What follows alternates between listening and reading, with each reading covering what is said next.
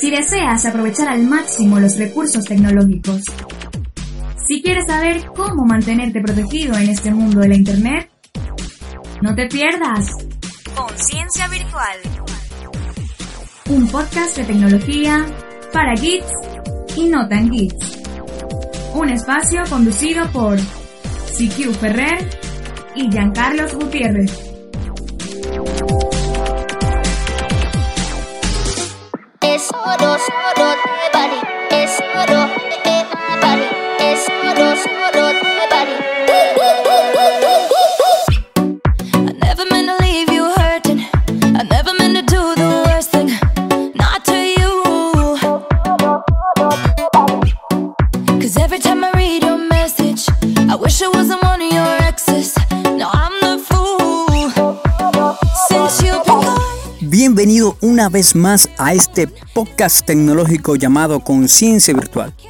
Mi nombre, Jean Carlos Gutiérrez, te estaré informando a través de una pequeña cápsula tecnológica toda la información sobre lo que sucede en este mundo de la Internet. Así que ponte cómodo y disfruta del contenido que te hemos preparado.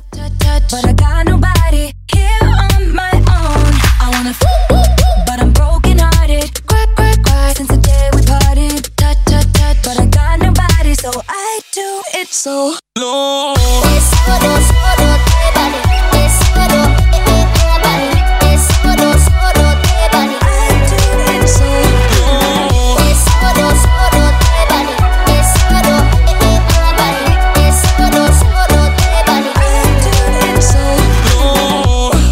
Ciberdelincuentes se hacen pasar por Adobe y espían a la gente a través de la webcam.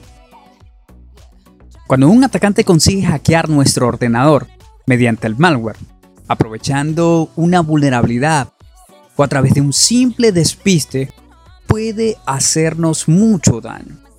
Entre las cosas que puede hacernos es obtener los datos de nuestra tarjeta de crédito, nuestras contraseñas, bloquearnos o borrarnos del PC o grabarnos a través de la webcam. Esto último es lo que ha hecho un grupo de atacantes que se hacía pasar por Adobe, los cuales posteriormente subían los videos a YouTube. En total, ha habido al menos 69 afectados por este ataque, que ha tenido lugar en Australia. Estos usuarios eran engañados y se les llevaba una página falsa de servicio técnico de Adobe para problemas con Adobe Flash. Una de las víctimas, llamada Geoff Sussman, afirmó que por buscar en internet cómo instalar Adobe Flash en su PC, acabó contactando con una página falsa llamada Support for Adobe Australia.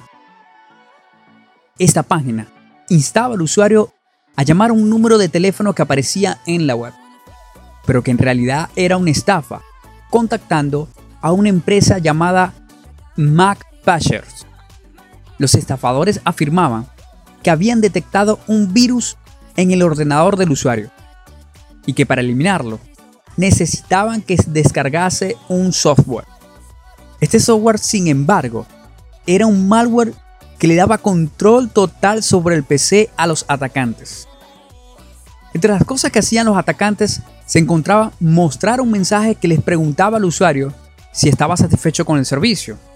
I'm very happy with service I have received today.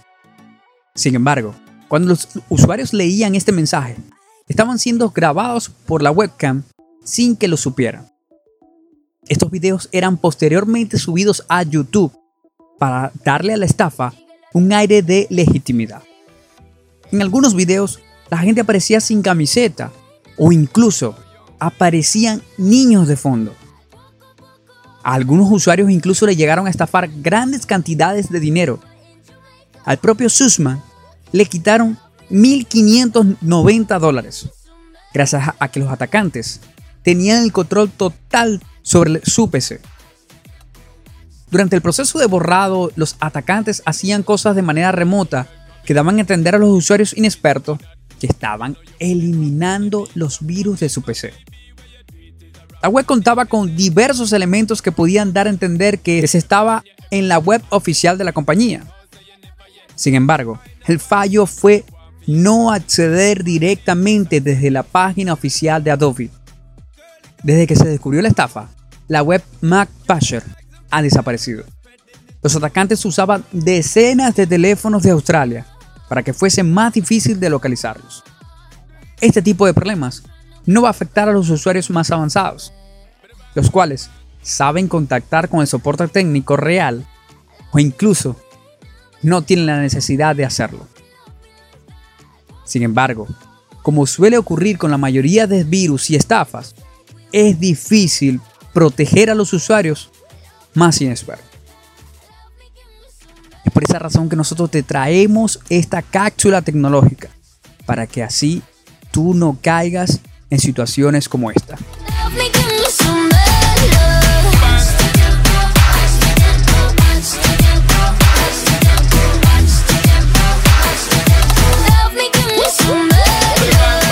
Si deseas seguir escuchando más contenidos como este, no dejes de suscribirte en nuestro canal de iBox, ya sea de la aplicación para móviles en Android como en iOS o a través de tu podcatcher preferido.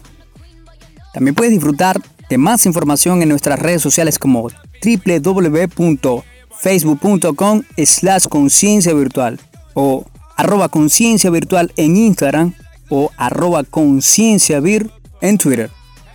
Ya es hora de despedirme, pero te invito a que compartas este contenido con todos tus amigos y a no perderte la siguiente cápsula. Recuerda, si te suscribes ahora mismo, estarás recibiendo una notificación justo en el momento de nuestra publicación y así no tendrás que buscar el episodio cada vez que publiquemos. Solo me queda decir un saludo y un abrazo virtual.